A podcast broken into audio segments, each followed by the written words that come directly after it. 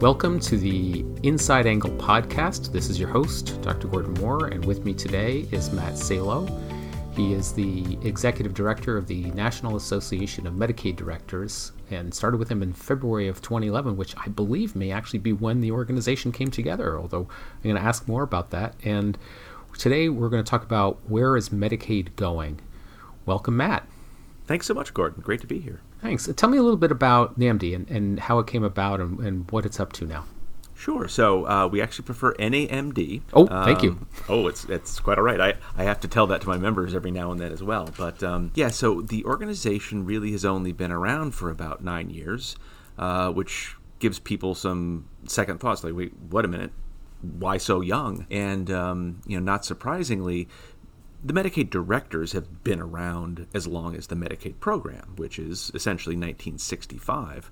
But prior to about nine years ago, the Medicaid directors existed in a kind of large umbrella group that represented not just the state Medicaid directors, but the whole spectrum of state human services or, or welfare agencies. So, food stamps, now SNAP, TANF, child support, child welfare, etc., and uh, existed that way for, for decades. And uh, quite frankly, the Medicaid directors never liked that arrangement, never felt that they were sufficiently well supported or staffed or resourced. And so, about 10 years ago, they all got together and kind of had like a midnight palace coup and sort of voted unanimously to pull out of that group, to reincorporate as a standalone entity devoted entirely to the issues, the needs, of the Medicaid directors, and um, one of the first things they did was hired me, and so we've been on this ride for about nine years, and it's been really exciting. I can imagine them getting together and wanting to focus more on their portfolio because it's significant. It's huge. It's like it's like eighteen percent of the economy, or some you know massive number. I mean, Medicaid is massive in every single state and territory. It is. I mean, Medicaid itself is three percent of the nation's GDP and it's 20, 25, 30% of pretty much every state budget. So it's big. It's growing and that's, you know, it's it's significantly different from both a budget but also just a philosophical standpoint from all of those other type agencies. You know, it is healthcare, it is insurance, it is politically relevant uh, in ways that those other programs just aren't. So it was a long time coming for them to, to make that decision. And interestingly, the the straw that broke the camel's back, uh, as as they explained to me, was it was the debate around the creation of the Affordable Care Act, where you know arguably this was one of the biggest public policy changes in uh, kind of a generation and clearly the biggest legislative change to medicaid since 1965 and the medicaid directors kind of looked around and said where was our voice in the debate around this this law? And the answer was it wasn't really there. And that to them really kind of sparked the something's got to change we've got to be more relevant and we've got to do something to, to change this dynamic. And so that's what we've done. So let's pivot now to obviously it's been up now since 2011. There's lots been happening. Medicaid has gone through expansions in many states. There's a lot of concern about the impact on budgets. And I'm wondering where's it going?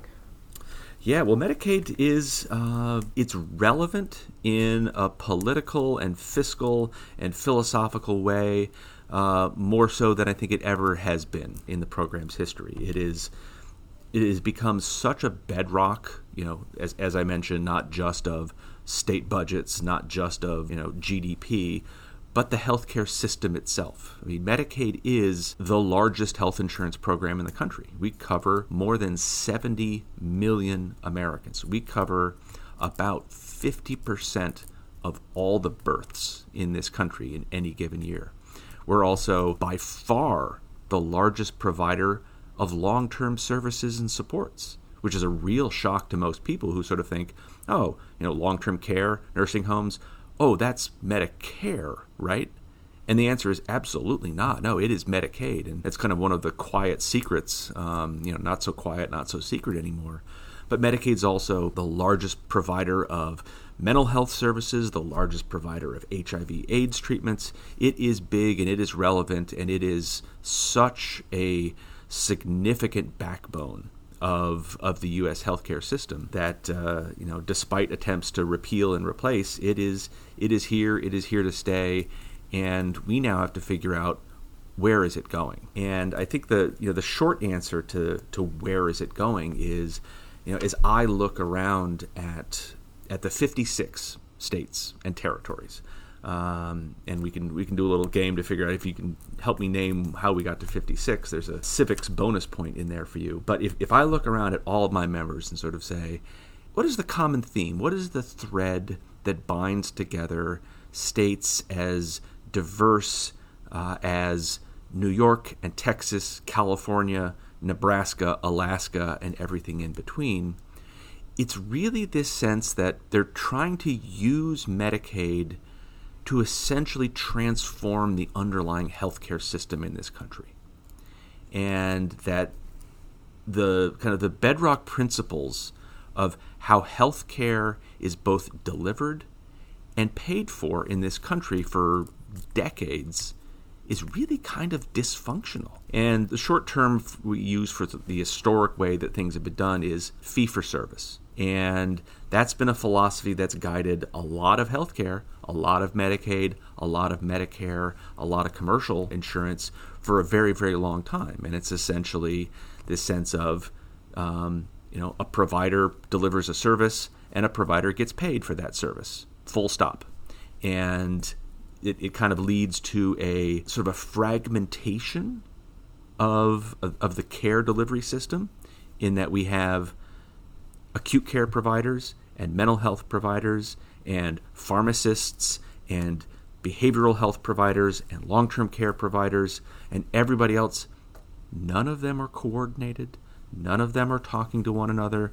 None of them are trying to look holistically at the patient to figure out what do they need. And ultimately that is because of and perpetuates a payment incentive in this country that we call paying for volume. So traditionally in the healthcare system, you know, if a physician says, "Hey, we're going to do one MRI," then we pay for one MRI. And if the physician says, "Well, we're going to do 50 MRIs," we're going to pay for 50. And that's crazy because that ne- that doesn't has never had a real linkage to, well, why are we doing this? Is this making the patient healthy? What are the outcomes? And so to kind of wrap that all in, what Medicaid is trying to do, and where we're trying to take Medicaid, is to transform that underlying fee for service system into a better managed, better coordinated, more holistic system of care that is patient centered, and ultimately, the payment incentives for everybody involved nursing homes, hospitals, physicians, everybody in between the payment system and the payment incentives should be angled towards how do we pay for value, not just paying for volume. When I think about state programs, there's been a big move towards engaging with managed care organizations. I think about the state of Iowa moving and having, you know, a few years ago, let's have three or four MCOs step in to manage uh,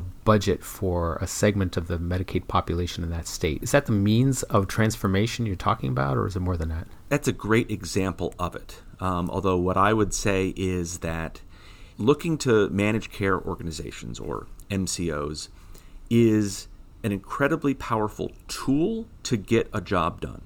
It is a means to an end. It is not the end in and of itself.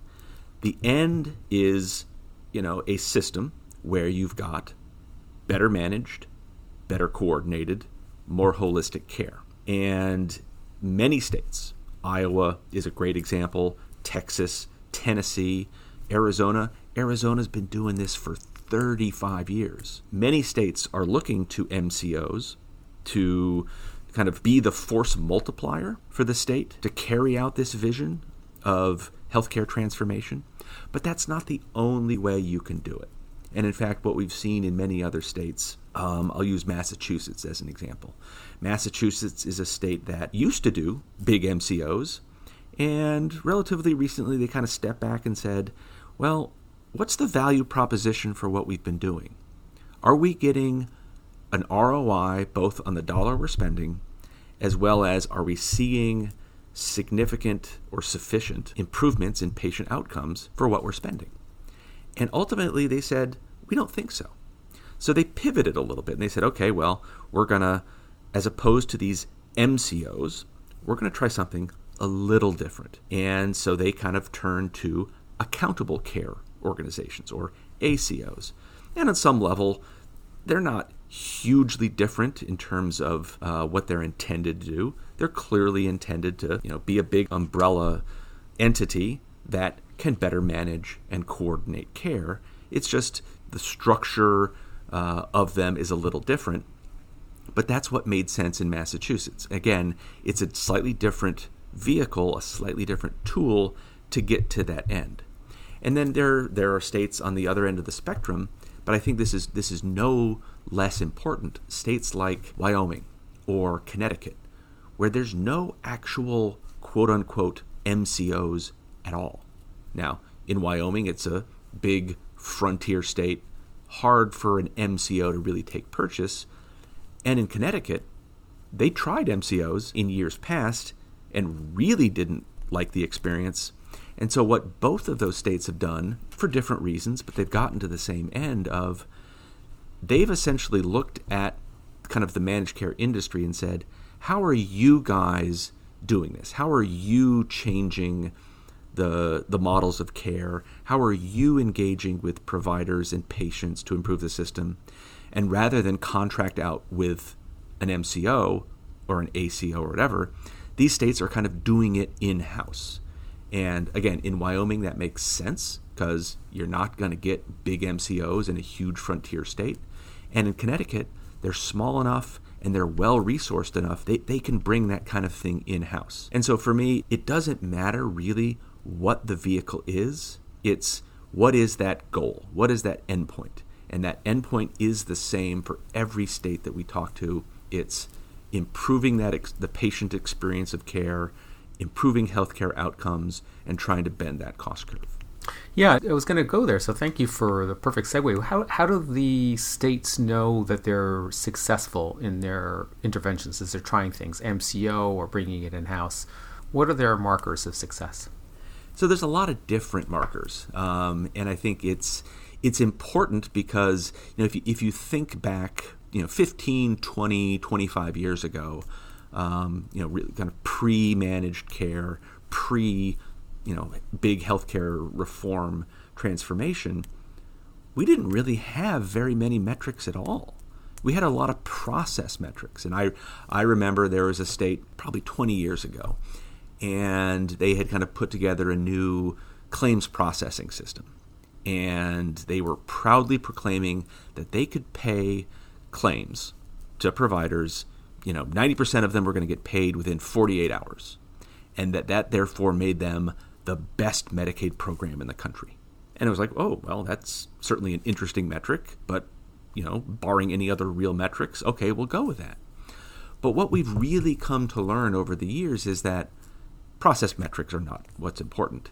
And so, what states have taken to doing, and what states are doing in partnership with the MCOs or partnership with the ACOs or on their own, is thinking very, very seriously about you know things like HEDIS scores or CAHPS measures or other types of patient experience metrics to be a much better indicator of hey is is what we're doing working and one of the really important takeaways that, that we saw is that this is really changing how state government works. And to kind of use that example of that state 20 years ago, you know, 20 years ago, state Medicaid programs were essentially passive bill payers. And again, you know, a provider sends in a claim, hey, we did this to a patient, pay for it. And that's what we did. We paid it. We were passive, we paid bills. That's kind of what we did. But over the last 15, 20 years, Medicaid has really transformed into an active purchaser of health. And again, whether that's through managed care or other types of techniques, it's changing the dynamic of how state government works. And so, what we're seeing all over the country is uh, states having to transform their workforce. So you no longer need a Medicaid agency uh, staffing level that has hundreds of claims processors. Those are those are kind of redundant. You know, the managed care plan will have that, or those things aren't really that important. Rather, states are now having to figure out what tools do we need in order to make this public-private partnership work. How are we going to staff up or reconfigure our our staffing plan so that we have a very very different skill set of state government employees rather than you know hundreds of claims processors we're going to want people who are pharmacists and who are expert on prescription drug and gene therapy issues as those start to dominate uh, the conversations. You're going to want, you know, medical experts. You're going to want a very robust set of data analytics and a way to capture the data and analyze it and figure out what are we going to do with that now that we've got this data. And then really the big thing that um, is so so important is you know if you're Iowa or if you're any of these other states that's signing billion dollar contracts with an MCO, you really have to make sure that you are staffed up with people who are experts in contracting, procurement, again, the data analytics, to be able to set up these dashboards that will show you in real time how are these plans performing in rural, urban, suburban parts of the state to see is there a red flag that's starting to pop up? Is there a trend or a theme that's starting to emerge? Is it an access issue? Is it a quality issue? What is it? And how do we then mobilize to fix that in real time? And that's a very, very different set of skills. That's a very different skill set than Medicaid has traditionally had. And that's kind of what we're really um, embarking on these days. I was thinking as you were saying that if I'm a state Medicaid agency and I'm going to contract with a Molina or Centene or some group like that, then there's a group of people that are going to sign up with them. I have to know what's a reasonable budget for that and then see how they're performing against that and then look for the relationship between the HEDIS scores, uh, if there's one. We, we, we want to make sure to maintain high quality, but also the experience of care, as you mentioned with the CAHPS surveys. Uh, then, you know, at the end of the day, if you're blowing the budget, that's just not going to work. So, how is that all going to work? And having the ability to risk adjust and do a lot of stuff, and that's that's pretty complicated. So, I imagine that that's a big piece. And you know, in that context, I was wondering about. Tell me what does DSRIP stand for, and what your members are thinking about this thing. If it's something that's going to keep going on. Yeah, so DSRIP, one of the many very complicated acronyms that we use in the Medicaid program, actually stands for Delivery System Reform Incentive Payment. And it's basically a shorthand for kind of a transformation approach that a number of states, big ones like New York and Texas and California and a, and a bunch in between, have gotten approval to do, approval from the federal government, mostly in the last administration, in the Obama administration. And the concept really was to say, hey, because we are transforming healthcare, we're making this move to manage care, sort of as a, as a shorthand. But just hiring a bunch of MCOs doesn't mean you've checked that box and we've transformed healthcare. You know, healthcare, like politics, is very local. And so for real healthcare transformation to succeed and be sustainable, it's got to really infuse the practice of healthcare at a very, very local level. So small mom and pop physicians, um, all the way up to you know federally qualified health centers, uh, and everything else. And the, the concept behind these particular waivers was if the healthcare system is going to transform its business model away from fee for service, away from paying and getting paid for volume, into a more holistic system with a different business model, paying for value, value based purchasing, if we're going to require the healthcare system to do this in a real and sustainable way, we're going to have to make investments, investments in, you know, coaching providers on how to do this transformation, you know. 55-year-old family care physician isn't just going to be able to snap his fingers and say, "Hey, we're now value-based purchasing. Look at us." It takes work. And so a lot of these big waivers, is what they're called, attempted to kind of put a lot of money up front into helping transform the actual delivery of care. And the, the hope is that over a five year period, those upfront investments that you made are going to pay off and essentially be budget neutral to the federal government over that five year period. And um, like I said, there have been a number of states who have done that. Our challenge now is that this administration has said, well, we're done with those. There will be no new ones, and anyone who currently has one should plan on it ending when your five year cycle is up. And uh, that is you know they've been signaling that for quite some time. And i think even the the obama administration sort of said yeah i think we're kind of done handing these out. So i think it's really going to be incumbent on states who've had them to say did this work?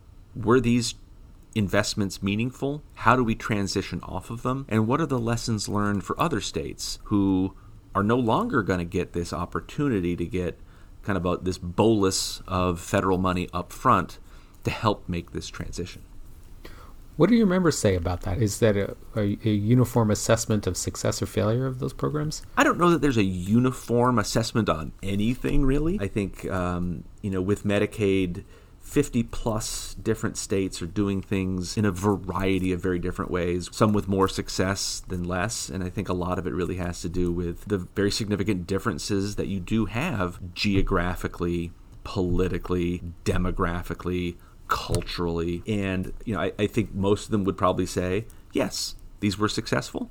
But I think, as with most things, our members are very practical and pragmatic. You know, they know that things don't last forever. They know that changes in administration happen. They have consequences. And so, as with many other things, as these particular types of um, investments are winding down, people are starting to think, okay, well, what's next? What's on the horizon? What can we do in the absence of this? And what do you think the next two to three years brings in terms of changes and shifts for your members? One of the things that I think will stay consistent is a focus on this delivery system and payment reform. And, you know, that's going to have all sorts of different aspects, whether it's thinking much more holistically about how do you properly blend in behavioral health, whether that's on the substance abuse side or the mental health side or, or both. I think you're going to see a, a renewed and continued interest and conversation around what are we doing about the social determinants of health? Those things that aren't medical in nature, that aren't traditionally kind of an insurance based benefit, but things like housing, food security, transportation uh, to and from medical appointments or otherwise, and things to address social isolation, and things that, that address adverse childhood events. This is a really important area where people are are recognizing that, you know, for a lot of people who have not been well served by the healthcare system, that it, it's not medical interventions or even insurance coverage that are going to make the most meaningful difference in their healthcare improvement. It's things like transportation and food and housing. And how do we deal with those gaps? Whose responsibility is it? Is it Medicaid's responsibility to pay for housing for people who are homeless, or is that kind of a is that a bridge too far? So we're going to be kind of struggling with how to do that in a both a meaningful but also appropriate way. Um, and then I think the last thing that, that I would say in terms of what are we going to be looking at over the next couple of years is, you know, I would certainly note that this administration is talking a lot about and, and starting to signal its intentions with regulations and everything else on increasing transparency and accountability and program integrity, as they would put it, in terms of how the program is funded and how eligibility determinations uh, are being made. And that could potentially pose some very, very big changes in how the program is funded, uh, which is, to be fair, a very, very complicated system of federal dollars, state dollars, local dollars, and you know a lot of complexity around how states generate revenue. Um, but there's signals that changes are coming, And that could have very, very significant impacts in how the program is funded. And I think that will be coming at a time where our members are also starting to kind of you know, look look above the clouds a little bit and say, hey, you know, we spend most of our time in kind of the day to day, but if we step back and take account of what's going on kind of economically in this country, you know, we've been on a you know an almost 10 year economic improvement ride, which has been great. And we're due for an economic downturn. Now, nobody knows when that's coming. Is it tomorrow? Is it five years from now? Is it somewhere in between? Nobody knows. Nobody knows how bad it'll be, but it's going to come. There will come a time. This is how economics work. And so, what our folks are really starting to think about is we've taken to calling it strategic sustainability. And that kind of brings a whole bunch of threads together of, you know, traditionally, historically, as this country has gone through economic downturns, Medicaid kind of gets hit with this perfect storm of when the economy goes south, then not only do people lose jobs and therefore increase the rolls on public programs, Medicaid and others, but at the same time, because of that economic downturn, state revenues go down. And so at the at the same time that the cost of providing benefits because you're serving more people goes up, the ability of states to finance that goes down. And traditionally, what we've had to do is rather crude or, or rudimentary efforts to to balance the budget, because that's also important. States have to balance their budget every single year unlike our friends at the federal government. So historically, what they've done is just sort of this well, can we cut eligibility? Can we cut benefits? Or can we cut provider reimbursements? And none of those are popular. None of those are good things in the grand scheme of things. But what else are your choices? What we're really looking at now is, and DSRIP kind of works into this, and these other types of health transformations work into this by saying, hey, can we make these investments now when times are relatively good so that when the economy goes south, we're going to be better protected, better supported, and better able to kind of roll with this changing tide without having to resort to you know bluntly cutting eligibility, cutting benefits, or dropping reimbursement rates too low. And I think that part of the challenge will be how does some of the, this administration's efforts to you know squeeze down on Medicaid financing, how is that going to negatively impact some of those strategic sustainability efforts? Wow, winter is coming. well, Matt Salo, thank you so much for your time today. My pleasure. This is a great conversation. For Inside Angle, this is Gordon Moore. You can find more podcast episodes at www.3mhisinsideangle.com.